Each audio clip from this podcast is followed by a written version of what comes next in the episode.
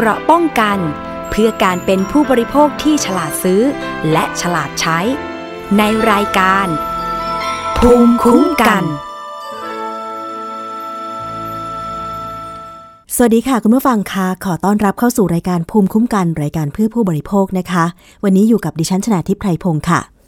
รับฟังผ่านทุกช่องทางของไทย PBS Podcast นะคะ ไม่ว่าจะเป็นเว็บไซต์หรือว่าแอปพลิเคชัน และนอกจากนั้นค่ะท่านที่อยู่ในจังหวัดต่างๆ ยังสามารถเปิดรับฟัง ผ่านสถานีวิทยุที่กำลังเชื่อมโยงสัญญาณอยู่ในขณะนี้ด้วยนะคะ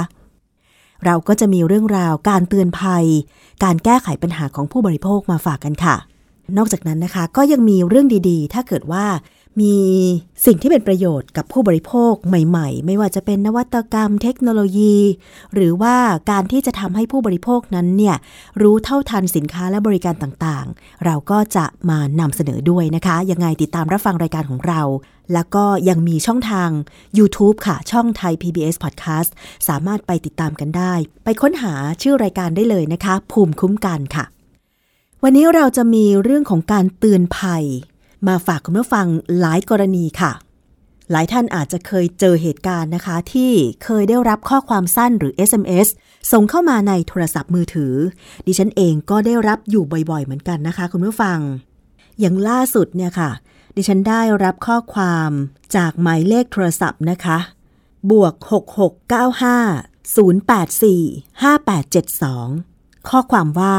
คุณได้รับทุนสำรองโครงการประชารัฐ 30,000 บาท คลิกลิงก์ bit.ly/3km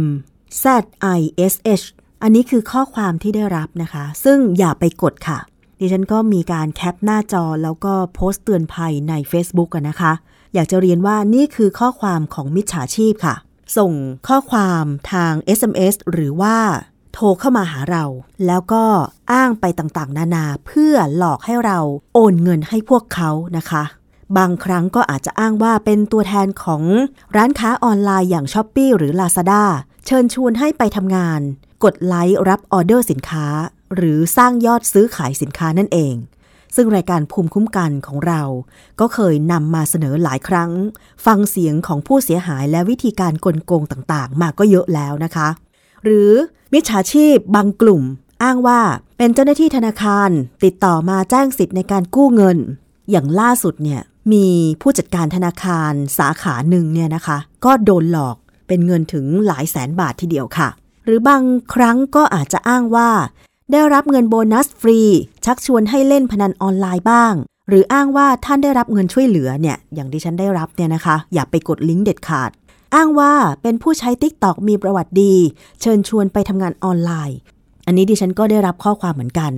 แต่ว่าล่าสุดค่ะคุณผู้ฟังเป็นข่าวดีที่ทางตำรวจของไทยนะคะ ได้มีการประสานงานร่วมมือกับตำรวจกัมพูชา ในการกวาดล้างแก๊งคอร์เซนเตอร์ ที่ไปตั้งสำนักงานอยู่ในเขตประเทศกัมพูชาค่ะ รวมถึงตามภูมิภาคต่างๆ ของไทย มาที่ข่าวดีแรกกันก่อนนะคะ ที่ทางตำรวจภาค 5 ทลายแก๊งที่อ้างตัวเป็น call center ของธนาคารดัง ปล่อยกู้แล้วก็หลอกลวงเหยื่อหลายรายให้โอนเงินค่าดำเนินการ แล้วก็เชิดหนี พบว่ามีเหยื่อทั่วประเทศที่หลงเชื่อโอนเงินไปให้แล้วกว่า 200 รายทีเดียวค่ะ เมื่อวันที่ 30 สิงหาคม 2565 ที่ผ่านมานะคะพลตำรวจตรีวีรชนบุญทวี รองผู้บัญชาการตำรวจภูธรภาค 5 ค่ะ พร้อมด้วยเจ้าหน้าที่ตำรวจ PCT หรือตำรวจศูนย์ปราบปรามอาทยากรรมทางเทคโนโลยีสารสนเทศ ภาค 5 นะคะทำการจับกลุ่มตัวผู้ต้องหา 6 คนค่ะ ได้แก่นายทักษพล ชาวอำเภอเชียงแสนจังหวัดเชียงรายนะคะ ซึ่งเป็นหัวหน้าขบวนการ มีหน้าที่ในการหาคน เปิดบัญชีม้า เพื่อจัดการการเงินทำเพจปลอม ยิงแอดโฆษณาและควบคุมสั่งการแอดมิน คนที่สองนายอำนาจ บ้านอยู่อำเภอแม่ริมจังหวัดเชียงใหม่ คนที่สามนางสาวอาทิตยานะคะ บ้านอยู่อำเภอเมืองจังหวัดเชียงราย คนที่4ค่ะ นายมน บ้านอยู่อำเภอเชียงแสนจังหวัดเชียงรายนะคะ คนที่5นายจักกริดบ้านอยู่อำเภอเชียงแสนจังหวัดเชียงรายค่ะและคนที่ 6 นะคะ นางสาวทันนมน บ้านอยู่อำเภอเชียงแสนจังหวัดเชียงรายเช่นกันค่ะ ทั้งหมดนี้นะคะถูกจับกลุ่มดำเนินคดีในข้อหา ร่วมกันช่อโกง โดยแสดงตนเป็นบุคคลอื่น โดยได้กระทำการแสดงข้อความอันเป็นเท็จต่อประชาชน หรือด้วยการปกปิดความจริง ซึ่งควรบอกให้แจ้งแก่ประชาชน โดยทุจริตหรือโดยหลอกลวง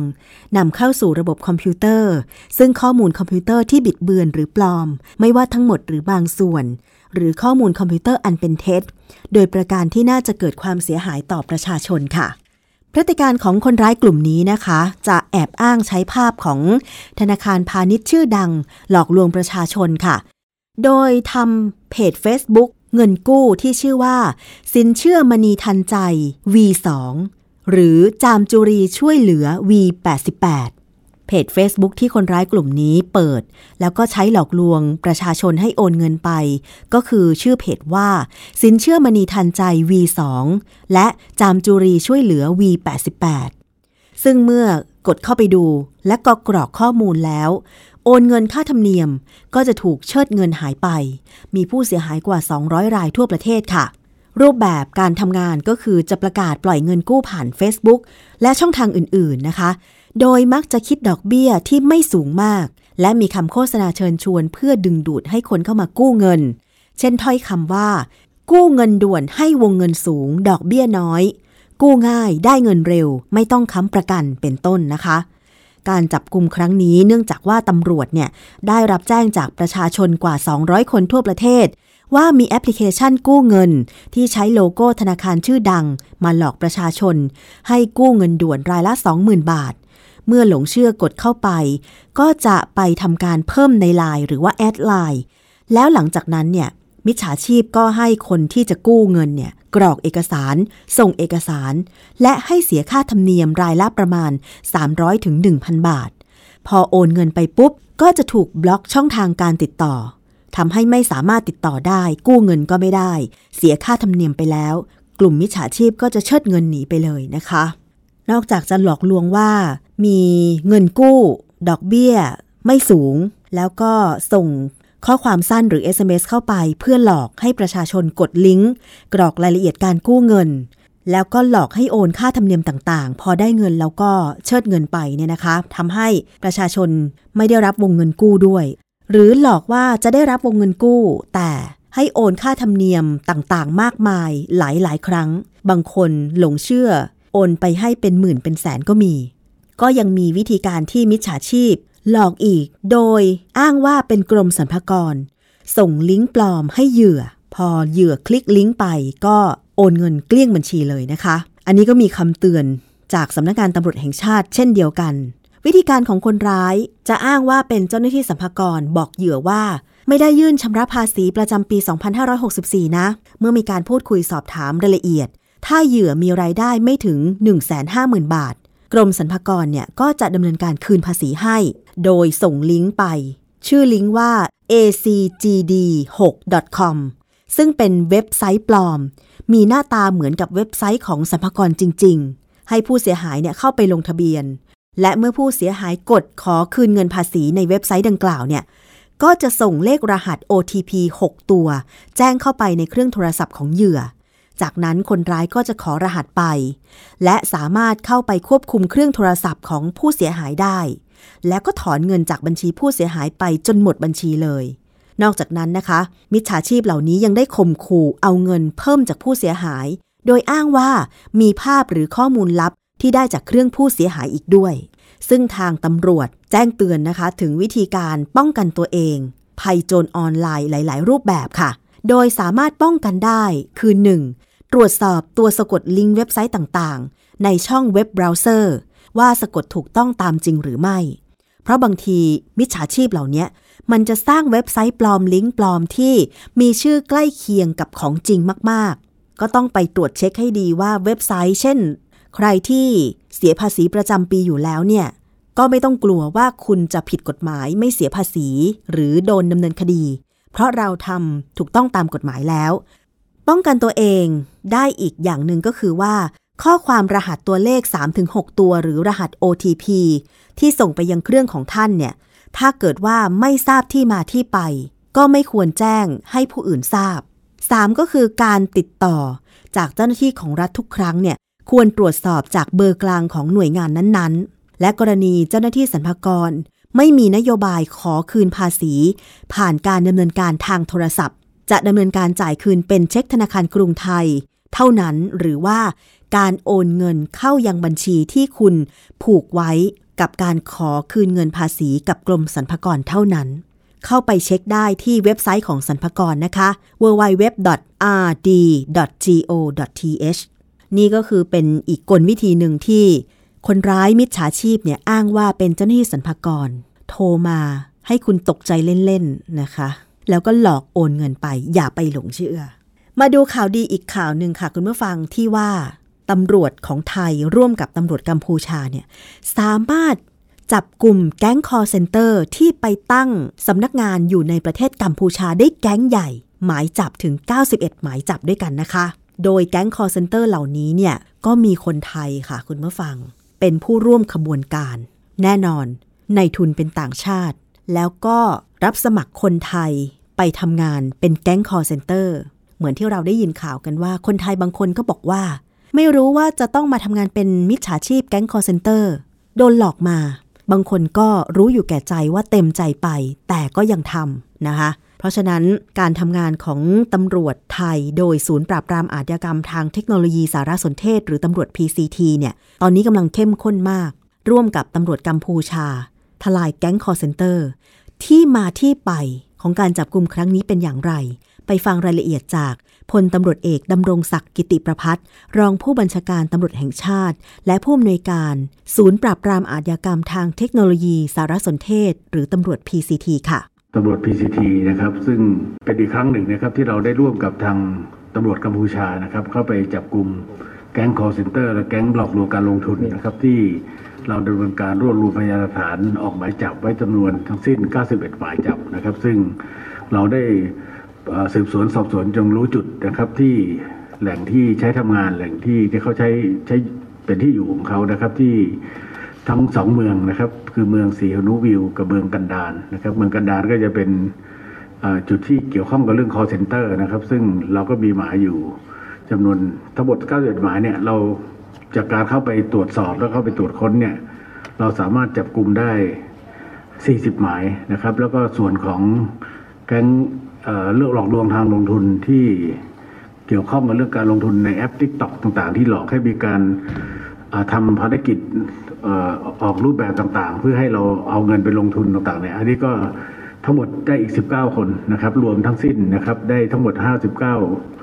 59 คนที่เราจับกลุ่มได้ ซึ่งอยู่ระหว่างการประสานงานเพื่อขอตัวกลับมาในประเทศนะครับ นั่นคือที่มาที่ไปของการจับกลุ่มครั้งนี้นะคะ พฤติการของคนร้ายแก๊งมิจฉาชีพ กลุ่มนายทุนต่างชาติที่ว่าจ้างคนไทยไปเป็นแก๊งคอเซนเตอร์ โทรมาหลอกลวงคนไทย มีพฤติการอย่างไร และวิธีการขั้นตอนการจับกลุ่มดำเนินคดีเป็นอย่างไรนะคะ ไปฟังรายละเอียดจาก พันตำรวจเอกชยะ พานกิจ ผู้กำกับการกลุ่มงานสอบสวน กองบังคับการสืบสวนสอบสวนสำนักงานตรวจคนเข้าเมืองค่ะตัวนี้ก็เป็น 2 เคสด้วยกันนะครับสำหรับเหตุเกิดก็จะที่สีจังหวัดพระศรีหนุครับกับที่จังหวัดกันดารนะครับสำหรับที่ที่สีหนุก็จะเป็นแก๊งคอลเซ็นเตอร์หลอกลวงเป็น เป็นเจ้าที่ DHL หรือบริษัทไปรษณีย์ไทย ซึ่ง pattern ก็ pattern เดิมๆนะฮะซึ่งซึ่งซึ่งทางศูนย์ PCT เคยมีการจับกลุ่มงานจับกลุ่มมาแล้วหลายครั้งนะครับ แต่ในส่วนของของจังหวัดกันดาลซึ่งเราไปประสานกับทางกัมพูชาก็จะเป็นก็จะเป็นการหลอกลวงนะครับ ให้ทำภารกิจกดรูปหัวใจในในแอป TikTok ซึ่งเป็นแอป TikTok ปลอมนะครับผู้เสียหายก็จะได้รับการโฆษณาชวนเชื่อจากใน SMS หรือว่าในโฆษณาใน Facebook นะครับพอพอส่ง SMS เข้าไปก็จะกดลิงก์ก็จะก็จะไป คุยในไลน์กับทางแอดมินนะครับก็จะจะมีการชักชวนหลอกหลอกลงทุนนะครับพอหลอกลงทุนเสร็จปุ๊บครั้งแรกก็อาจจะได้รับเงินค่าตอบแทนครั้งละ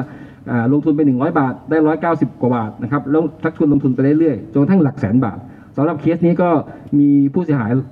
รวมหลายร้อยรายประมาณ 300 กว่ารายนะครับมูลค่าความเสียหายทั้งหมด 55 ล้านบาทนะครับหลังจากที่ทางเจ้าที่ชุดสืบสวน PCT ได้ดำเนินการรับเรื่องดำเนินการสืบสวนสอบสวนแล้วมีการออกหมายจับ นะครับแล้วก็ประสานกับทางการกัมพูชานะครับโดยการสั่งการของของท่านพลเอกสุวัฒน์แจ้งยอดสุขและท่านพลเอกดำรงดำรงศักดิ์ กิตติประภัสร์รองผบตรนะครับก็ประสานกับทางเจ้าหน้าที่กัมพูชานะครับแล้วก็ทางกัมพูชาขอฝากเรียนไปยังพี่น้องสื่อมวลชนว่าทางกัมพูชาก็ไม่นิ่งนอนใจนะครับในการที่จะปราบปรามแก๊งคอลเซ็นเตอร์เหล่านี้นะครับทางกัมพูชาเองก็จะมีการรวมนะครับรวมรวมรวมทีมเจ้าหน้าที่หลาย ๆ หน่วยในการบูรณาการร่วมกัน ซึ่งขณะนี้ก็จะมีการบูรณาการร่วมกันทั้งเจ้าหน้าที่ตำรวจ ตำรวจกัมพูชาเองนะครับเจ้าหน้าที่สหอสทหารซึ่งมีอำนาจในการสืบสวนจับกลุ่มเช่นกัน แล้วก็ทางเจ้าหน้าที่ตมกัมพูชา ที่จะกวาดล้างจับกุมแก๊งคอลเซ็นเตอร์อย่างต่อเนื่อง ทีนี้มีคำถามค่ะว่า ฐานที่ตั้งของมิจฉาชีพในกัมพูชาเนี่ยนะคะ จากที่หลายคนนะคะอาจจะเคยได้ยินว่าอยู่ในจังหวัดสีหนุ แต่พอโดนกวาดล้าง โดยความร่วมมือของตำรวจไทยและตำรวจกัมพูชามาก ๆ เนี่ย เขาก็มีการย้ายฐานที่ตั้งไปเรื่อยๆ เรามาดูนะคะว่ากลุ่มมิจฉาชีพแบบใช้กลโกงโทรมาหลอกคนไทยเนี่ยใช้วิธีการอย่างไร ไปฟังเจ้าหน้าที่ตำรวจอธิบายเรื่องนี้ค่ะ ซึ่งในส่วนของเมืองกันดารเนี่ยเราก็พบว่ามันมีการขยับมาแรกๆเดิมทีเราจะเห็นแก๊งคอลเซ็นเตอร์อยู่แถวปอยเปตหรือไปอยู่แถวพนมเปญหลังๆก็ขยับไปอยู่ที่ที่พระสีหนุซึ่งซึ่งคนจีนอยู่เยอะนะครับในปัจจุบันเนี่ยก็มีการขยับไปทางกันดาลกันดาลจังหวัดกันดาลเป็นจังหวัดใหญ่นะอยู่ติดกับพนมเปญและอีกส่วนหนึ่งก็เป็นติดชายแดนกัมพูชา จุดที่เราเข้าไปนี่คือเมืองเมืองเชเรทมอยู่ติดชายแดนกัมพูชาเลย ซึ่งจุดนี้ถ้าเราดูข่าวต่างประเทศสักประมาณสองสามสัปดาห์ที่แล้วจะมีเห็นมี มีชาวเวียดนามอะที่ที่พังประตูออกมาแล้วตามปรากฏตามหน้าข่าวตามซึ่งอันนี้ก็เป็นจุดใกล้ๆกันอยู่ตึกใกล้ๆกัน แต่เราก็ประสานกับทางกัมพูชา สภาพเนื่องจากสภาพชายแดนกัมพูชาเนี่ยมันเป็นสภาพเหมือนกับ เขาเขาอยู่ติดกับเวียดนามเวียดนามด้วย ก็มีการนักทุนชาวจีนมาลงทุน ซึ่งซึ่งตึกก็มีทั้งคาสิโน ทั้งสภาพเหมือนกับปอยเป็ดนะครับแต่แต่ในส่วนของกลุ่มชาวไทย ซึ่งอยู่นั้นผมเชื่อว่าหน้า ในส่วนกัมพูชาให้ความร่วมมือเราเป็นอย่างดีนะครับ แล้วก็ทางเขาเองก็เมื่อกี้ได้นำเรียนท่านท่านรองผบแล้วทางกัมพูชาก็ตั้งชุดเฉพาะกิจเพื่อที่มากวาดล้างกลุ่มคอลเซ็นเตอร์อย่างนี้โดยตรงนะครับเขารวมกันสามหน่วย ซึ่งมีเป็นหน่วยบังคับใช้กฎหมายกัมพูชาจะประกอบด้วยตำรวจตมซึ่งกัมพูชาตำรวจกับตมเขาแยกกันตมไปขึ้นกับ เป็นอธิบดีกรมตรวจคนเข้าเมืองกัมพูชา แล้วก็มีเจ้าที่สอหอ ซึ่งมีอำนาจบังคับใช้กฎหมาย ตอนนี้เขากำลังน่าจะเป็นธุรกิจที่จะกวาดล้างแก๊งนี้อยู่ อันนี้ขออนุญาตเรียนพี่พี่สื่อมวลชนทุกท่านทราบ แล้วก็ทางกัมพูชาฝากไปยังพี่น้องประชาชนที่คิดจะข้ามไปทำงาน ยังไงก็ต้องถูกจับแน่นอนนะครับ ขึ้นอยู่จะช้าจะเร็วแค่นี้นะครับ เป็นเรื่องใหญ่มากนะคะ เรื่องของแก๊งคอลเซ็นเตอร์เนี่ยคนไทยต้องเจอกับเรื่องนี้มาหลายปีดีดักนะคะ ขณะตำรวจพยายามกวาดล้างจับกลุ่มแล้วเนี่ย ก็ยังมีมาเรื่อยๆ ส่วนหนึ่งเป็นเพราะว่าไปตั้งฐานอยู่ในประเทศเพื่อนบ้านทำให้อาจจะยากในการที่จะสืบสวนสอบสวนแล้วก็จับกลุ่ม แต่ไม่เกินความสามารถของตำรวจหรอกค่ะคุณผู้ฟัง ขั้นตอนการดำเนินคดีและความผิดตามกฎหมายเป็นอย่างไร ไปฟังจากเจ้าหน้าที่ตำรวจอีกครั้งหนึ่ง เป็นสองเรื่องนะที่เราก็จะมีการดำเนินการอย่างต่อเนื่อง เพราะว่าถ้าเราสามารถสืบสวนตอนนี้ก็อยู่ระหว่างอีกชุดหนึ่งก็ ชุดที่ห้านะครับก็กำลังอยู่ระหว่างการประสานงานหมายจับเช่นกันนะฮะก็ก็จะทำให้คนไทยที่ไปทำงานที่โน่นเนี่ยจะได้รู้ว่าตำรวจไทยสามารถไปประสานงานจับกลุ่มท่านมาได้นะท่านจะได้แล้วก็คือทำผิดไปร่วมปฏิบัติการยังมีอยู่นะครับ ยังมีอยู่อีกเยอะนะฮะเราก็พยายามจะค่อยๆจัดการไปเป็นเป็นกลุ่มๆนะครับ และจุดที่เรารู้จุดนะรหรือว่าทางสื่อมวลชนเองก็ดี หรือว่าทาง หน่วยงานต่างๆ ที่ได้รับเรื่องร้องเรียนต่างๆเนี่ยหรือว่ารู้ว่าไปทำงานหรือว่ามีอาจจะเป็นประชาชนหรือว่าคนที่หลงผิดไปแล้วแล้วก็มาแจ้งเบาะแสนะครับ เราก็จะเอาไปเป็นฐานข้อมูลในการที่จะเข้าไปสืบสวน แล้วก็ดำเนินการกับกลุ่มที่ที่เรารู้เบาะแสว่าทำงานอยู่ตรงไหนนะครับ ฝากให้ประชาพันธ์อย่างต่อเนื่องว่าเมื่อมีการหลอกลวงทางออนไลน์เนี่ยสุดท้ายแล้วมันก็ต้องมีการโอนเงินนะครับ ก่อนโอนเงินท่านต้องตั้งสติให้ดีอย่าไปเชื่อง่ายๆนะครับ ก็ต้องมีการโทรนะครับ ถ้าท่านยังหาที่พึ่งไม่ได้ ไม่มีก็ต้องโทรไปที่หนึ่งหนึ่งสี่สี่หนึ่งนะครับ หรือศูนย์แปดหนึ่งแปดหกสามพันนะครับนะครับ ท่านก็สามารถจะมีที่ปรึกษาได้แต่ว่าเฮ้ยอันนี้เคสนี้สงสัยจะมีจริงหรือจริงหรือปลอมนะฮะอันนี้หรือเข้าไปเรียนรู้กับ PC PCTPR นะเขาจะมีกลโกงต่างๆ ที่เคยเราจะเผยแพร่ผ่านทางเพจ Facebook นะครับไอ้ PCTPR นะฮะ แล้วสุดท้ายแล้วถ้าท่านยังโดนหลอกขึ้นมาเนี่ย สุดท้ายแล้วท่านยังพลาดนะฮะเราก็จะท่านก็สามารถแจ้งความผ่านเว็บเว็บนะครับ thaipoliceonline.com เอ่อท่านจะไปที่โรงพักก็ดี หรือจะผ่านระบบเนี้ยเราจะพยายามเก็บข้อมูลว่ามันเชื่อมโยงคดีไหนนะอย่างน้อย เมื่อท่านพลาดไปแล้วเนี่ยท่านสามารถเอาข้อมูลมามาให้ ตำรวจในการดำเนินคดีกับกลุ่มคนร้ายต่อไปนะครับ อันนี้ก็จะเป็นแนวทางที่อยากให้นักข่าวประชาสัมพันธ์อย่างต่อเนื่องนะครับ เพื่อทำให้เราจะหยุดกระบวนการนี้ ซึ่งมันไม่ใช่หมดไปง่าย ๆ เนื่องจากฐานที่ตั้งของการทำผิดเราจะอยู่ต่างประเทศนะครับ นี่เป็นข่าวล่าสุดนะคะ กับการปราบปรามแก๊งคอลเซ็นเตอร์ถ้าเกิดว่าคุณผู้ฟังท่านใด เกรงว่าจะตกเป็นเหยื่อ ได้รับข้อความสั้นเข้ามาในโทรศัพท์ หรือเผลอคลิกลิงก์ที่เขาส่งมา แต่ยังไม่ทันได้กรอกอะไรเนี่ย ให้รีบเลยนะ ให้รีบเข้าไปเช็คดูที่บัญชีธนาคารในแอปพลิเคชันธนาคารของคุณ ถ้าเกิดมีการเคลื่อนไหวถูกถอนออกไปเนี่ยให้แจ้งกับธนาคารที่คุณเปิดบัญชีไว้ ระงับการทำธุรกรรมการเงินทุกอย่างเลยนะคะ หรือสงสัยว่าข้อความเหล่านี้โทรศัพท์เหล่านี้ เบอร์โทรศัพท์ที่โทรเข้ามายังคุณเหล่านี้เป็นเบอร์ของแก๊งคอลเซ็นเตอร์มิจฉาชีพหรือไม่ ให้แจ้งตำรวจ PCT ค่ะ เพื่อรู้ทันความคิดของโจรออนไลน์นะคะ หมายเลขโทรศัพท์ 1441 หรือ 081-866-3000 อันนี้เป็นหมายเลขโทรศัพท์ของตำรวจ ศูนย์ปราบปรามอาชญากรรมทางเทคโนโลยีสารสนเทศนะคะ หรือแจ้งความออนไลน์ ถ้าเกิดคุณได้รับความเสียหายหลงโอนเงินให้แก๊งคอลเซ็นเตอร์ไปแล้ว ที่ www.thaipoliceonline.com ติดตามรูปแบบการประชาสัมพันธ์กลโกงต่างๆ เพื่อจะรู้เท่าทัน เพราะมิจฉาชีพเหล่านี้เนี่ยมันมักจะหาวิธีการใหม่ๆ เพื่อหลอกเหยื่อ เข้าไปอ่านข้อมูลได้ที่เว็บไซต์ www.pctpr.police.go.th ค่ะ และนอกจากนั้นยังสามารถติดตามข้อมูลต่างๆ ผ่านรายการภูมิคุ้มกัน รายการเพื่อผู้บริโภคทางไทย PBS Podcast ซึ่งเราก็จะนำเรื่องเตือนภัยต่างๆ เหล่านี้มาฝากคุณผู้ฟังกันเป็นประจำค่ะ เพื่อที่ว่าเราจะรู้ทัน ทุกวันนี้เนี่ยเว็บไซต์ออนไลน์ต่างๆ มันทำให้เราก้าวทันโลก รู้ทันข่าวสารแบบรวดเร็วก็จริงนะคะ แต่ทุกอย่างมันรวดเร็วไปซะหมด แอปพลิเคชันธนาคารเนี่ยแค่กดคลิกเดียวหนึ่งวินาทีเงินก็ออกแหละ มันก็มีข้อดี พร้อมทั้งมันก็มีข้อที่ชวนให้เราต้องระมัดระวังเป็นอย่างมาก เพราะฉะนั้นก็ต้องรู้เท่าทันนะคะ เกราะป้องกันเพื่อการเป็นผู้บริโภคที่ฉลาดซื้อ และฉลาดใช้ ในรายการ ภูมิคุ้มกัน อีกเรื่องหนึ่งค่ะ เป็นเหตุการณ์เศร้าที่หลายคนก็คงพอทราบกัน และไม่อยากให้เกิดซ้ำแล้วซ้ำอีก ก็คือการลืมเด็กไว้ในรถโรงเรียน รถตู้โรงเรียนเนี่ยแทนที่จะปลอดภัย ไม่ประสบอุบัติเหตุก็จริง แต่เหตุการณ์ที่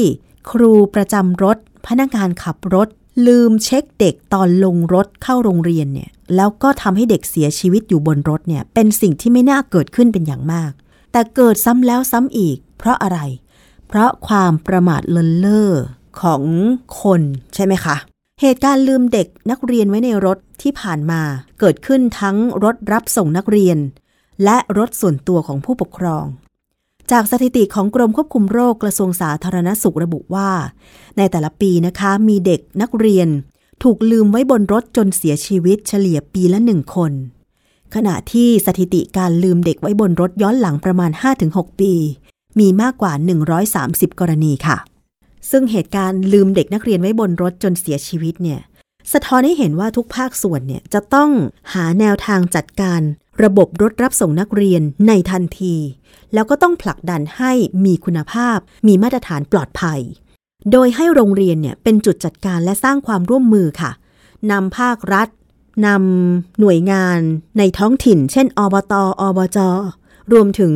ผู้ประกอบการรถรับส่งนักเรียน และผู้ปกครอง หน่วยงานคุ้มครองผู้บริโภค เช่น เครือข่ายผู้บริโภค ที่มีอยู่ทุกจังหวัดทั่วประเทศเนี่ยมาร่วมกันระดมสมองเพื่อแก้ปัญหานี้นะคะ โดยมีข้อเสนอค่ะจากสภาองค์กรของผู้บริโภคบอกว่า ประเด็นหลักต้องคำนึงถึงการออกแบบรถรับส่งนักเรียนที่สามารถป้องกันการลืมเด็กไว้ในรถอย่างมีมาตรฐาน การกำหนดกติกาที่ชัดเจนสำหรับโรงเรียน พนักงานขับรถ รวมทั้งจัดอบรมเรื่องความปลอดภัยอย่างต่อเนื่องค่ะ แต่ว่าเหตุการณ์ลืมเด็กนักเรียนไว้บนรถจนทำให้เด็กเสียชีวิตเนี่ยก็ไม่ได้เกิดขึ้นในไทยอย่างเดียว ต่างประเทศก็เคยเกิดค่ะ อย่างเช่นในอเมริกา มีการออกแบบรถรับส่งนักเรียน เพื่อให้หน่วยงานท้องถิ่นแล้วก็เอกชนนำไปใช้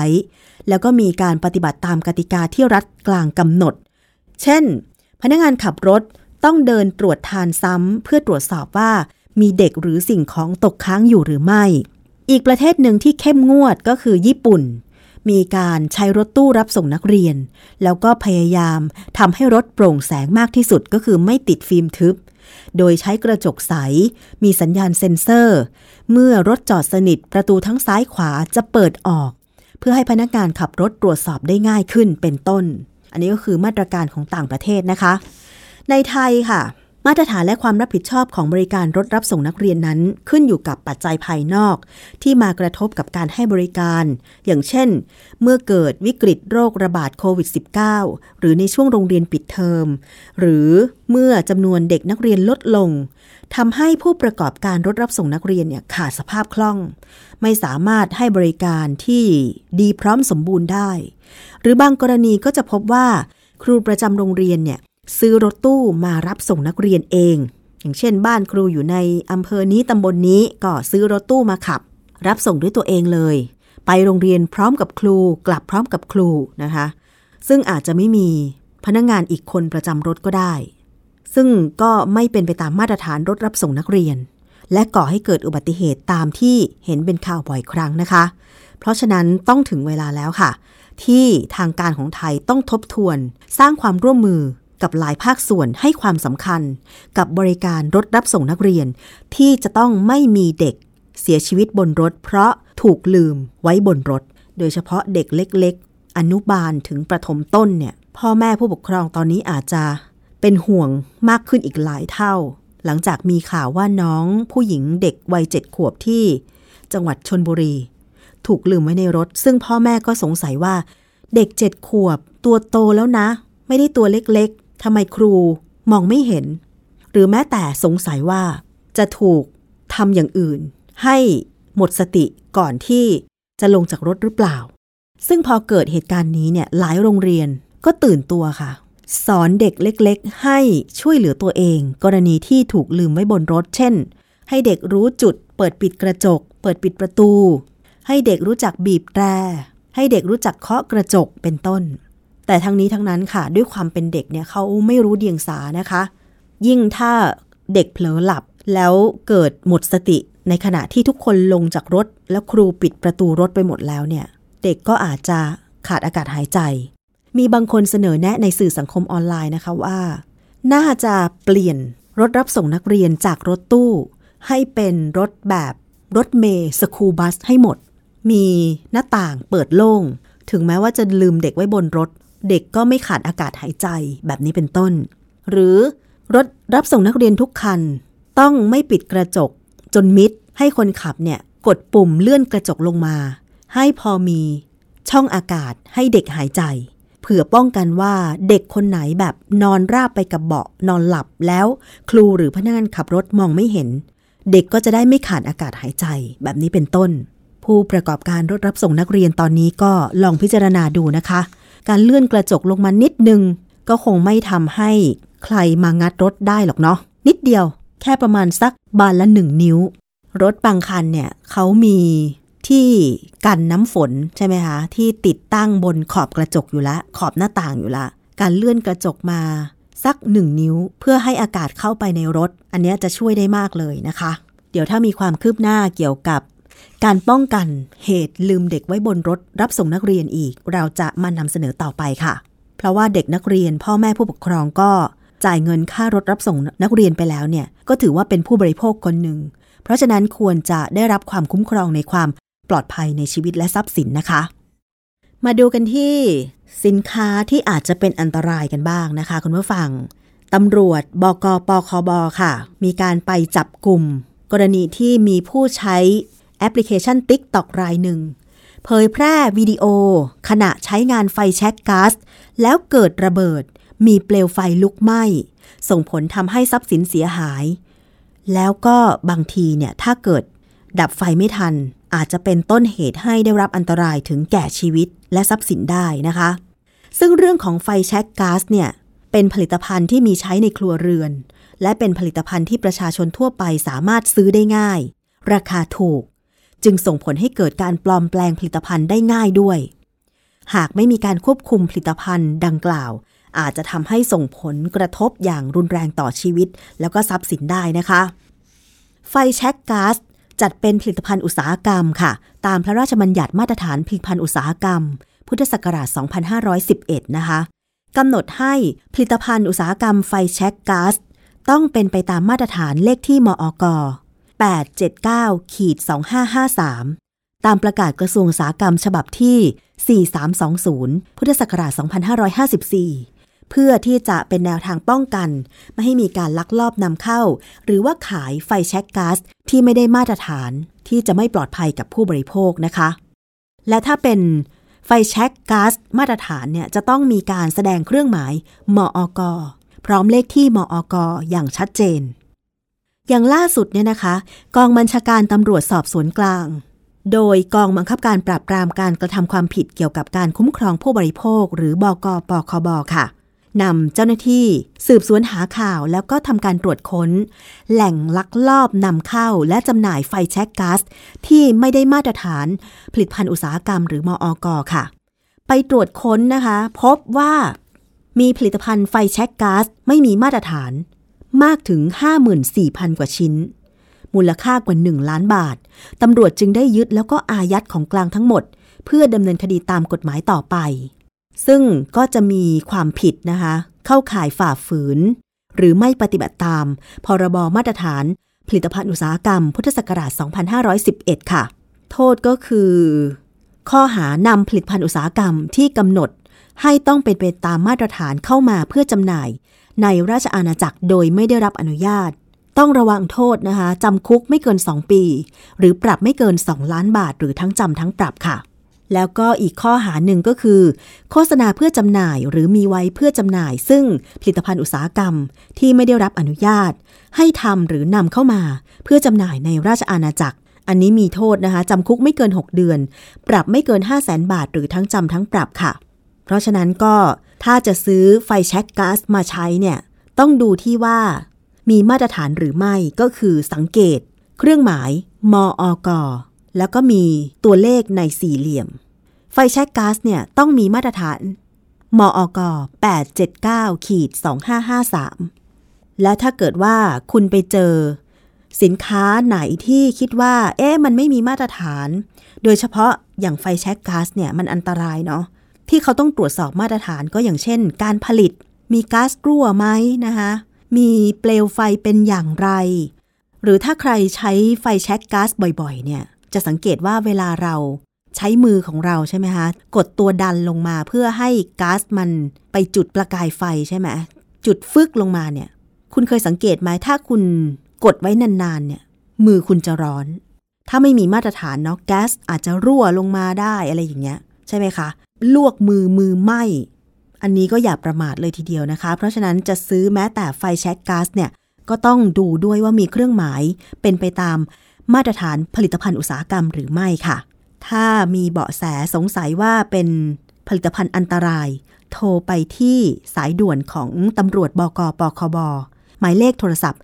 1135 นะคะ หรือแจ้งเข้าไปที่เพจ Facebook ของปคบเตือนภัยผู้บริโภคค่ะ ไปดูกันที่เรื่องการร้องเรียนของผู้บริโภคกรณีไปทำศัลยกรรม เสริมจมูก แต่ปรากฏว่าจมูกเน่าค่ะคุณผู้ฟัง ได้ไปร้องเรียนกรมสนับสนุนบริการสุขภาพหรือสอบอสนะคะ ว่าคลินิกแห่งหนึ่งที่เธอไปใช้บริการทำศัลยกรรม เสริมจมูก แต่ปรากฏจมูกเน่าจมูกพัง ไม่ได้รับการเยียวยาชดเชยความเสียหายค่ะซึ่งสบศอเองก็เตรียมลงพื้นที่เพื่อตรวจสอบ ลินิกเสริมความงามแห่งหนึ่ง ย่านสุขุมวิทนะคะ ภายหลังจากที่มีผู้หญิงหลายคน ร้องเรียนว่าได้รับความเสียหายจากการผ่าตัดเสริมจมูก โดยใช้ซี่โครงของตัวเอง มีการรีวิว แล้วก็โฆษณาเชิญชวนทางออนไลน์ และมีค่าใช้จ่ายในการเสริมจมูก ตั้งแต่1ถึง5แสนบาททีเดียว แต่ว่าหลังจากผ่าตัดเสร็จพบว่า รูจมูกไม่เท่ากัน เบี้ยว ผนังกั้นจมูกล้ม ไม่สามารถแก้ไขได้ บางรายป่วยเป็นโรคซึมเศร้า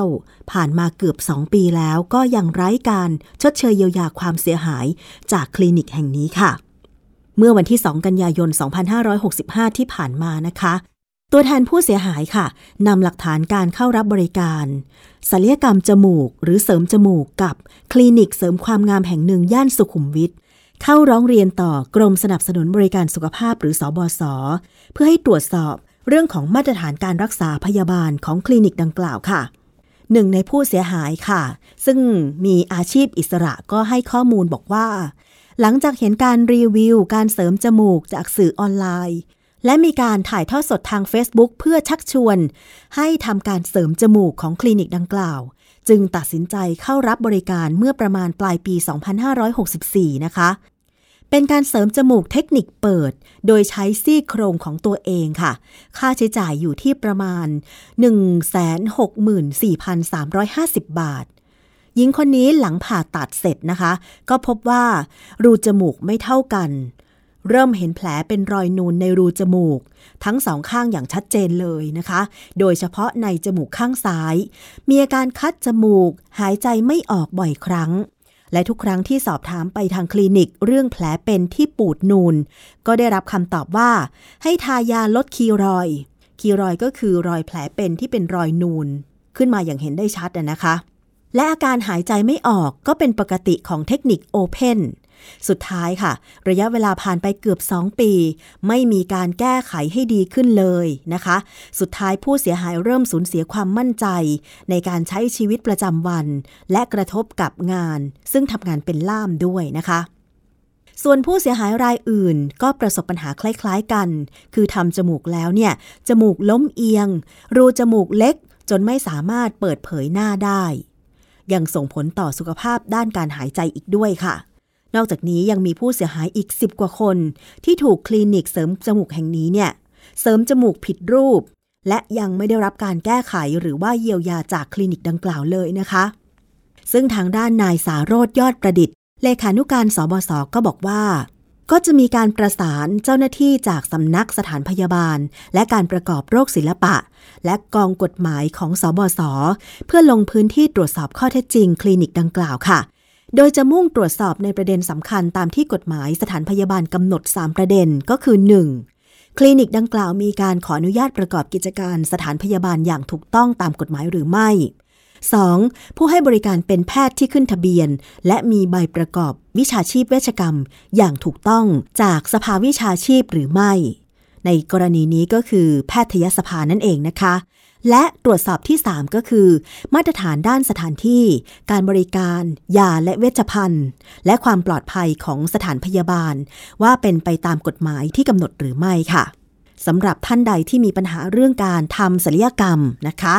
โทรร้องเรียนไปที่หมายเลขโทรศัพท์สายด่วนของกรมสนับสนุนบริการสุขภาพหรือสอบศค่ะ call center ก็คือ 1426 หรือว่า ศูนย์รับเรื่องร้องเรียนนะคะ 02-193-7057 ค่ะ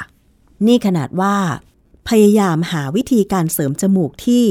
ไม่ต้องใช้ซิลิโคนแล้วเนาะ เป็นการทำเสริมจมูกแบบใช้ซี่โครงตัวเองอะแต่ว่าก็ยังมีปัญหาอยู่ เพราะฉะนั้นก่อนจะไปทำศัลยกรรม ผ่าตัด ไม่ว่าเล็กหรือใหญ่ใด ๆ ก็ตาม ก็ต้องตรวจสอบให้ดีนะคะ เช็ครายชื่อ แพทย์ผ่าตัดได้ที่เว็บไซต์ของแพทยสภาค่ะ อย่ากกลัวที่จะตรวจสอบนะคะ คุณผู้ฟังผู้บริโภคทั้งหลาย ตรวจสอบไว้ก่อน เข้าไปพูดคุย กับแพทย์ขอดูเอกสารหลักฐานให้ดี ก่อนที่จะรับบริการเสริมความงามต่างๆ ไม่ว่าจะเป็นผ่าตัด เสริมจมูก ดึงใบหน้าร้อยไหม ฉีดฟิลเลอร์ หรือแม้แต่ บริการยิงเลเซอร์อะไรต่างๆ คือ ผู้รับบริการสามารถที่จะขอทราบรายละเอียดก่อนที่จะเข้ารับบริการรวมถึงราคาด้วยนะคะ เพราะบางทีเนี่ยเราอาจจะเข้าใจผิดคิดว่ามันราคา 3,000 แต่จริงๆแล้วเนี่ย มันอาจจะมีตัวหนังสือเล็กๆ ว่า 5,900 อะไรอย่างเงี้ย ซึ่งพอเกิดความเข้าใจผิด ก็อาจจะทำให้เกิดความขัดแย้งในภายหลังได้นะคะ คุณผู้ฟัง เอาละค่ะ ช่วงนี้เราไปติดตาม คิดก่อนเชื่อกันดีกว่า ก็จะนำเสนองานวิจัย สินค้าและบริการใกล้ ๆ ตัว เป็นงานวิจัยทางวิทยาศาสตร์ มีข้อมูลอ้างอิง มาฝากคุณผู้ฟังกัน วันนี้ดิฉันคุยกับดรแก้วกังสดานนภัยนักพิษวิทยา ในเรื่องของเมล็ดพืชกินดิบได้หรือไม่ค่ะ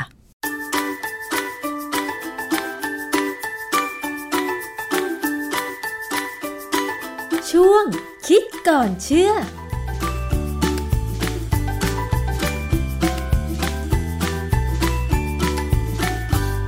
พบกันในช่วงคิดก่อนเชื่อกับดรแก้วกังสดานนภัยนักพิษวิทยากับดิฉันชนาทิพไพรพงศ์นะคะ วันนี้เรามาคุยเกี่ยวกับเรื่องของอาหารการกินค่ะ คุณผู้ฟังชอบกินสตอ ลูกเหนียง หรือว่าเม็ดกระถินหรือเปล่า สิ่งเหล่านี้เนี่ยเป็นเมล็ดพืชที่เรามักจะกินดิบนะคะ โดยเฉพาะคนไทยเนี่ยมีเมนูอาหารที่ปรุงหรือว่ามีส่วนผสมมาจากเมล็ดพืชดิบเยอะแยะมากมายค่ะ แต่ว่าคุณผู้ฟังอาหารเหล่านี้เนี่ยถ้ากินเข้าไปมันจะเกิดอะไรขึ้นกับร่างกาย เพราะว่าส่วนมากเราก็จะกินอาหารปรุงสุกใช่ไหมคะ แต่ว่าพืชหลายอย่าง โดยเฉพาะพืชที่นำมาเป็นเครื่องเคียงน้ำพริกเนี่ยเครื่องจิ้มน้ำพริกเนี่ยทีนี้เราจะมาถามกับอาจารย์แก้วกันค่ะว่า ถ้าเรากินเมล็ดพืชดิบๆแบบเนี้ยมันดีไหม มันดีต่อสุขภาพไหมหรือว่า ถ้าเป็นปริมาณมาก ๆ มันจะอันตรายอะไรหรือเปล่า อาจารย์คะ เรื่องของเมล็ดพืชที่เรากินดิบบ่อย ๆ เนี่ยค่ะอาจารย์เช่น สตอลูกเนียง เม็ดกระถินอะไรเหล่านี้มันจะทำให้สุขภาพเราเป็นยังไงคะอาจารย์ ความจริงเนี่ยถ้ากินน้อยๆนะแค่พออร่อยเนี่ยมันก็ไม่เท่าไหร่หรอกแต่ถ้ากินมากหน่อยเนี่ยไม่ดีค่ะเพราะว่าอะไรรู้ไหมเนื่องจากว่าเมล็ดพืชเนี่ยเขาต้องมีสารพิษ เอาไว้ป้องกันไม่ให้แมลงมาทำลายเขาอ๋อเหรอ อย่างสตอนี่มันเหม็นมากนะ มแมลงจะมากินเหรอคะอาจารย์ ขนาดแมลงไม่กินแต่คนกินใช่ไหมใช่ คนคนนี้ยิ่งกว่าแมลงอีกนะเพราะฉะนั้นเนี่ยมันเป็นลักษณะคือถ้าเขาไม่หาอะไรปกป้องตัวเองเนี่ยเขาจะสูญพันธุ์น่ะอ๋อค่ะ ผมไปเจอเว็บไซต์บางเว็บไซต์เนี่ยนะเขาพูดว่ากินเมล็ดดิบเพื่อสุขภาพ ท้องไม่ขึ้นหรอก คนที่พูดเนี่ยเสี่ยงเสี่ยงมากๆเลย เพราะว่าบางครั้งเนี่ยในเมล็ดพืชดิบบางชนิดเนี่ยจะมีสารธรรมชาตินะ ที่ต้านการย่อยอาหาร เหรอคะ ง่ายๆเลยนะ ถั่ว ถั่วเนี่ยถ้าเวลาเราไปซื้อถั่วลิสงต้ม ซึ่งมีขายตามสี่แยกเนี่ยเขาจะต้มให้ไม่สุกทำไมคะ เพราะว่าถ้าสุกมันจะบูดอ๋อมันจะเสียนะเขาต้มแค่พอ ให้มันพอแกะกินได้ได้แหละนิ่มเออ ให้มันแก่ได้ คือถ้ากินเข้าไปแล้วเนี่ยได้น้อยไม่เป็นไร พอกินมากเนี่ยคุณจะท้องอืดๆมท้องอืดมากๆเข้าคุณก็จะผายลมค่ะอย่างรุนแรง เพราะฉะนั้นถ้าจำเป็นจะต้องซื้อถั่วต้มไปกินที่บ้านเนี่ย ผมแนะนำว่าให้ไปต้มใหม่ ต้มเพิ่ม หรือเอาไปใส่ไมโครเวฟให้ร้อนเลย ก็จะดีขึ้นค่ะ อาจารย์แล้วอย่างพืชอย่างอื่นล่ะคะพืชอย่างอื่นเนี่ยนะอย่างบางอย่างเช่นพวกเดี๋ยวเราพูดถึงลูกเนียงลูกเหลียงอะไรพวกเนี้ยนะค่ะลูกเนียงเนี่ยจะมีกรดเจงโคลิก กรดเจงโคลิกเนี่ย เป็นสารพิษที่ทำให้ไตเสื่อมค่ะกินมากๆเนี่ย มีปัญหาตายแน่ปัสสาวะไม่ออกปัสสาวะขุ่นขาวอะไรเงี้ยนะคลื่นไส้อาเจียน เพราะฉะนั้นกินมากไม่ได้เลย ห้ามกินมากอืมให้กินน้อยค่ะๆนะฮะกินแค่พอรู้รสหรืออย่างเป็นถ้าเป็นสตอกับลูกเหลียงเนี่ย ข้อมูลความเป็นพิษก็ยังไม่ค่อยมีมากนัก แต่ผมมีข้อสังเกตว่า กินเข้าไปเมื่อไหร่เนี่ยแป๊บเดียวปัสสาวะออกมาเนี่ยกลิ่นเลหึยงใช่กลิ่นแสดงว่าไตทำงานหนักอ๋อเหรอเหมือนกับชะอมอะค่ะชะอมนี่ก็เหมือนกัน กินเข้าไปแป๊บเดียวเดี๋ยวก็ออก คือ คือบางคนอาจจะช้าหน่อยแต่ของผมเนี่ยเร็ว ผมเป็นประเภทดื่มกาแฟไม่เท่าไหร่เดี๋ยวปัสสาวะออกมาก็มีกลิ่นกาแฟ ผมไวนะไตผมจะขับเร็ว แสดงว่าพืชที่มีกลิ่นแรงเหล่านี้ก็คือเวลากินเข้าไป ไตจะต้องขับออกมา ไตจะต้องทำงานหนักเหรอคะอาจารย์ ส่วนใหญ่เป็นอย่างนั้น เพราะว่ากลิ่นเนี่ยก็คือสารเคมีตัวหนึ่งอ๋อที่ส่วนใหญ่จะดูดซึมเข้าร่างกายเราได้นะฮะแล้วทีนี้เข้าไปแล้วเนี่ย ไม่มีประโยชน์กับร่างกาย ร่างกายก็กำจัดทิ้งอ๋อเหรอก็ไตนี่แหละ ตับนี่แหละ ต้องทำถ้าเข้าไปที่ถึงตับและตับทำลายเนี่ย หรือตับตัวจัดการเนี่ย มันออกมากับอุจจาระกลิ่นอุจจาระมันก็จะเป็นแบบหนึ่งมันจะกลบได้พอสมควร แต่ก็ไม่หมดนะบางครั้งเรากินสตอกินชะอมแล้วมันออกมาคืออุจจาระเลยกลิ่นออกมาเลยอะค่ะ หลายวันกว่าจะหมดนะอาจารย์ ก็แล้วแต่ว่าคนนั้นจะไวหรือไม่ไว ถ้าขับไวก็เร็วหน่อยถ้าขับไม่ไวก็ข้ามข้ามวันข้ามคืนก็ลำบากอะนะค่ะเพราะฉะนั้นเนี่ยการกินพืชผักหรือเมล็ดอะไรก็ตาม ที่มีกลิ่นแรงๆเนี่ยให้กินพออร่อยนะอย่าไปกินมากนัก ผมก็เป็นคนชอบกินนะ ผัดสตอเนี่ยอือฮึแต่ว่าพอรู้ว่ามันมีปัญหาพอสมควรหรือจะพวกลูกเนียงเนี่ย ผมก็พยายามกินให้น้อย กินแค่นิดๆหน่อยๆแล้วก็เป็นไปได้ก็ เอามาผัดซะกับเนื้อสัตว์เนี่ยเราก็กินเนื้อสัตว์เอากลิ่นมันเป็นตัวช่วยในการที่ทำให้เนื้อสัตว์อร่อยขึ้นก็ค่ะพอแล้ว อาจารย์เมล็ดพืชเนี่ยมันนอกจากมันมีสารที่อาจจะต้องกำจัดอย่างเช่น พืชที่มีกลิ่นแรงออกไปมากแล้วเนี่ยนะคะ มันมีประโยชน์บ้างไหมเมล็ดพืชเนี่ยค่ะ อย่างเช่นตอนเนี้ยคือบางคนชอบแทะอะไรนะเมล็ดทันตะวันเมล็ดแตงโมอะไรอย่างเงี้ยมันพอมีประโยชน์ไหมอาจารย์เพราะทานตะวันนี่มีประโยชน์แน่เพราะว่าอะไรเพราะว่าทานตะวันเนี่ยจะมี กรดไขมันไม่อิ่มตัวสูงค่ะแล้วก็เป็นกรดไขมันที่ดีนะค่ะฮะเม็ดเมล็ดทานตะวันเนี่ยไม่เคยมีงานวิจัยว่ามีอันตราย เพราะฉะนั้นกินได้เพียงแต่มันแพงหน่อยอืใช่ไหมฮะพอสมควรเมล็ดแตงโมเนี่ยก็ไม่เคยมีปัญหาว่ามีความเป็นพิษ แล้วก็อาจจะพอใช้ได้ คือเมล็ดพืชทุกอย่างจะต้องมีสารต้านออกซิเดชันหรือสารต้านอนุมูลอิสระเขาจะต้องมีค่ะเนื่องจากว่าเวลาที่พืชจะงอกเนี่ยเขาจะต้อง เปลี่ยนแป้งมาเป็นพลังงานเพื่อสร้างโปรตีนสร้างอะไรต่ออะไรเนี่ย มันจะต้องมีการที่อิเล็กตรอนจะจะวิ่งเยอะมาก โอกาสจะทำให้เกิดอนุมูลอิสระเนี่ยสูง เขาจริงต้องมีสารต้านอนุมูลอิสระค่ะเพื่อช่วยตัวเอง ดังนั้นเนี่ยเมล็ดพืชเนี่ยเป็นแหล่งที่ดีของสารต้านอนุมูลอิสระ ซึ่งส่วนใหญ่จะทนร้อน เราต้มกินไม่มีปัญหาค่ะนะฮะแม้กระทั่งบางครั้งเนี่ยอย่างคนอินเดียเนี่ยเขากินเมล็ดพืชเยอะมากนะเพราะเขาเป็นพวกที่ เป็นวนพราหมณ์เนี่ยเขาจะเป็นมังสวิรัตนะฮะเขาจะไม่กินเนื้อสัตว์เขาก็จะกินพืชโดยเฉพาะถั่วเนี่ยวิธีนั้นวิธีแก้ปัญหาของเขาเลย พวกคนอินเดียเนี่ยเขาจะรู้เขาจะเอามาเพาะให้มันงอกก่อนก็ได้แบบหนึ่ง หรือเอาไปหมักการหมักเนี่ยก็สามารถจะทำลายสารพิษต่าง ๆ ที่อยู่ในเมล็ดพืชได้ได้ดีเลยอืมเคยมีเพื่อนผมคนหนึ่งเขาทำวิจัยระดับปริญญาเอกเนี่ยนะคือหลักในพื้นฐานเนี่ยเรารู้ว่ากินเมล็ดพืช เช่นถั่วเนี่ย แล้วจะผายลมค่ะเยอะมาก เขาก็ทดลองกับหนู เราสามารถวัดว่าหนูเนี่ยผายลมยังไงได้ เราสามารถตรวจปริมาณก๊าซไฮโดรเจนที่ออกมาจากหนูที่อยู่ในในเรียกว่าแชมเบอร์ที่เราสามารถเก็บกลิ่นได้ เขาให้หนูเนี่ยกินเมล็ดพืชดิบกับเมล็ดพืชที่หมักกับเมล็ดพืชที่สุกเมล็ดพืชที่งอกเอามาเทียบกัน ปรากฏว่าเมล็ดพืชที่ได้รับการเปลี่ยนแปลงเนี่ยเอาไปหมักบ้าง เอาไปทำให้มันงอกบ้าง หรือเอาไปต้มให้สุกเนี่ย มันลดปริมาณไฮโดรเจนที่หนูปล่อยออกมาได้ค่ะในขณะที่หนูที่กินเมล็ดพืชดิบเนี่ยโอ้โหปล่อยไฮโดรเจนออกมาสูงปรี๊ดเลย งานวิจัยเนี่ยหนังสือพิมพ์ในอเมริกาหลายฉบับเลยเอาไปตีพิมพ์กันตลกๆว่า สามารถวัดว่าหนูเนี่ยมันผายลมแล้ว ลดการผายลมของหนูได้ เพราะฉะนั้นถ้าหนูลดได้คนก็ต้องลดได้ อืมค่ะ เพราะฉะนั้นก็คือว่าถ้าจะกินเมล็ดพืช ควรจะทำให้มันสุกหรือเอาไปบ่มเอาไปหมักใช่ไหมอาจารย์ แต่ว่าบางอย่างมัน ก็ไม่น่าจะเอาไปหมักได้ อย่างมะพร้าวเองเราก็กินดิบๆ หรือเปล่าอาจารย์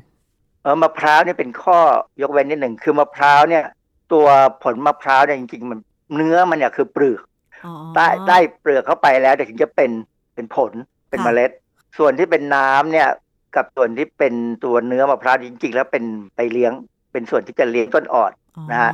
ซึ่งมะพร้าวนี่ไม่มีปัญหา เรากินเข้าไป อย่างเก่งเราก็ได้ไขมันมากอิ่มหน่อยตัวสูงไปหน่อย เออ แต่ว่าช่วงที่ยังเป็นมะพร้าวอ่อนเนี่ย ไขมันยังไม่มีปัญหาเท่าไหร่ค่ะจะไปมีปัญหาเมื่อเป็นกะทิ อย่างข้าวโพดล่ะอาจารย์ข้าวโพดหวานๆอย่างเงี้ยข้าวโพดเนี่ยบางสายพันธุ์ที่เขาทำมาใหม่ๆอะนะมันก็ไม่เหมือนกับมีสารพิษอะไรนะ แต่มันก็กินดิบด้วยเขายังไม่พบว่ามีปัญหานะคือเป็นพันธุ์ใหม่ ๆ ที่เขาเอามากินกันเนี่ย อย่างที่เขามีขายข้าวโพดอะไร ข้าวโพดสีชมพูอะไรของเขาอะนะค่ะข้าวโพดหวานพวกเนี้ยหวานอัญชันข้าวโพดนี่อันหนึ่งที่จะมีก็คือกรดไฟติกนะพวกเมล็ดพืชส่วนใหญ่จะมีกรดไฟติกเมื่อยังดิบอยู่นะค่ะกรดไฟติกเนี่ยในแง่หนึ่งเป็นสารพิษ เพราะว่ามันไปจับพวกแร่ธาตุสังกะสีพวกแมกนีเซียมพวกเหล็กอะไรก็ตามเนี่ยจับมาได้ค่ะแต่ในอีกอีกหน้าหนึ่งของเขากรดไฟติกนี่ก็มีงานวิจัยว่าป้องกันมะเร็งได้ดีอ๋อ ถ้ากินข้าวโพดก็ต้องเอาไปต้มให้สุกเอาไปนึ่งให้สุกใช่ไหมอาจารย์เออตอนนึ่งให้สุกเนี่ยไฟติกจะถูกทำลายหมดหรอ แต่เราก็ไม่ค่อยเอ่อจะกินข้าวโพดดิบนะ ยกเว้นว่าเป็นข้าวโพดสายพันธุ์ใหม่ใช่ข้าวโพดสายพันธุ์ใหม่เนี่ยที่เขาเรียกว่าหวานอัญชันเนี่ยหรือทับทิมสยามอะไรเนี่ยมีอยู่สองสายพันธุ์เนี่ยที่เขากินกินดิบกันได้ ความจริงข้าวโพดดิบมันก็เด็กๆก็ชอบกินนะมันก็อร่อยดีอะหรอแต่ว่ามันก็มีไฟติกอะนะค่ะอย่ากินมากถ้ากินมากก็อันตราย ถ้ากินน้อยๆอาจจะเป็นประโยชน์ อย่างที่ผมบอกตลอดเวลาว่าอะไรก็ตามที่อยู่ในอาหารเราเนี้ยมากไปเป็นโทษค่ะน้อยไปก็เป็นโทษ ถ้าได้จังหวะพอดีเหมาะๆเป็นประโยชน์อือฮะอันนี้ความเหมาะของมันเนี่ยขึ้นอยู่กับว่าเราต้องดูบนพระบุรุษเราว่าเรากินมาขนาดไหน แต่บางคนก็บอกว่ากินมาตั้งนานอย่างเช่นคนใต้อย่างเงี้ยสตอหรือว่าลูกเนียง หรือว่าลูกเหรียงเนี่ย น่าจะเป็นอาหารหลักเลยก็ว่าได้นะอาจารย์ แล้วก็แพงด้วยก็ต้องไปดูก็ต้องไปดูก่อนว่าคนใต้มีปัญหาโรคท้องไตอืดแค่ไหน ไหมอะท้องอืดโรคไตเนี่ยผมว่าคนไทยเนี่ยมีปัญหาไตเยอะมากนะ เพราะว่ากินอาหารรสจัดใช่ไหมเออรสจัดหนึ่งอะนะแล้วก็บางทีเนี่ยกินอะไรบางอย่างเราไม่รู้พอไม่รู้ว่ากินมาเป็นประจำเนี่ยแล้วพอมีการศึกษาเราบางทีก็ไม่เชื่อ คนไทยมีปัญหาไตเยอะนะฮะไตเนื่องจากทั้งเบาหวานความดันอะไรก็ตามคืออย่างผมเนี่ยผมเป็นความดันโลหิตสูงเนี่ยนะหมอเช็คไตผมบ่อยมากเลยสมัยแรกๆที่ไปหาหมอเนี่ยนะค่ะตรวจไตตรวจนู่นตรวจนี่ จนมั่นใจว่าโอเค ไม่มีปัญหาแล้วผมพยายามคุมอาหารอยู่ หมอแกก็ตอนนี้ก็ตรวจน้อยลงค่ะ เพื่ออีกอย่างหนึ่งที่คนทางภาคอีสานชอบกินก็คือเม็ดกระถินกับยอดกระถินส่วนมากเอาไปโรยในส้มตำแซบๆอย่างเงี้ยค่ะอาจารย์ อันเนี้ยควรจะกินยังไง เพราะว่าบางครั้งที่ดิฉันเห็น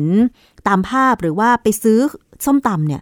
เอาเม็ดกระถินเป็นกำกำมือเลยอะค่ะ โรยเข้าไปในส้มตำหนึ่งครกอย่างเงี้ยมันมากเกินไปไหมอาจารย์ มาก คือกระถินเนี่ยนะถ้ายอดเนี่ย เรากังวลเรื่องเกาต์เพราะว่ายอดกระถินเนี่ยเป็นบริเวณที่มีการแบ่งตัวเยอะ DNA เยอะพอมี DNA เยอะเนี่ยโอกาสที่กินเข้าไปมากๆเนี่ยก็จะอาจจะเป็นเกาต์ได้นะค่ะถ้าเราบางคน แต่เมล็ดเนี่ยเมล็ดกระถินจะมีสารตัวหนึ่งที่ mimosine ซึ่งจริง ๆ แล้วเนี่ยมันก็เป็นกรดอะมิโนตัวหนึ่งค่ะแต่เป็นกรดอะมิโนชนิดที่เราไร้ร่างกายเราใช้ไม่ได้อืมนะเป็นกรดอะมิโนที่เมล็ดกระถินเขาเอาไปใช้ของเขาเอง เราไม่เกี่ยว เราไปกินเขาเนี่ย มันจะเป็นอันตรายค่ะอันตรายขนาดที่คนเป็นเนี่ยไม่เคยมีงานวิจัยชัดๆ เพียงแต่ว่าในสัตว์ทดลองเนี่ยทำให้สัตว์เนี่ยไม่เจริญนะแล้วก็ขนร่วง ลักษณะแบบเนี้ยเป็นลักษณะของความเป็นพิษแล้วค่ะดังนั้นเนี่ยถ้าจะกินเมล็ดกระถินเนี่ยก็กินแค่น้อยๆหน่อย อย่าไปกินมากเล็กๆน้อยๆนะมันก็มันๆดีนะค่ะมากเกินไปมันคงไม่ดีพยายามจะไปกิน แล้วควรจะกินกระถินธรรมดาแล้วกันนะ เพราะว่าถ้าเป็นกระถินยักษ์เนี่ย เข้าใจว่าสารพิษที่เป็นมิโมซีนเนี่ยจะสูงมาก อ๋อ ค่ะ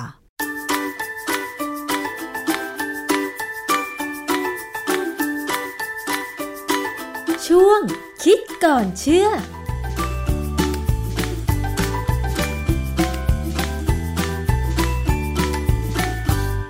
นี่คือทั้งหมดของรายการภูมิคุ้มกันรายการเพื่อผู้บริโภคนะคะ ขอบคุณสำหรับการติดตามรับฟัง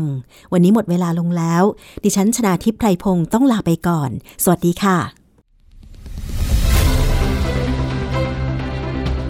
ติดตามรายการได้ที่ www.thaipbspodcast.com แอปพลิเคชัน Thai PBS Podcast หรือฟังผ่านแอปพลิเคชัน Podcast ของ iOS Google Podcast Android Podbean SoundCloud และ Spotify ติดตามความเคลื่อนไหวของรายการและแสดงความคิดเห็น โดยกดถูกใจที่ facebook.com/thaipbspodcast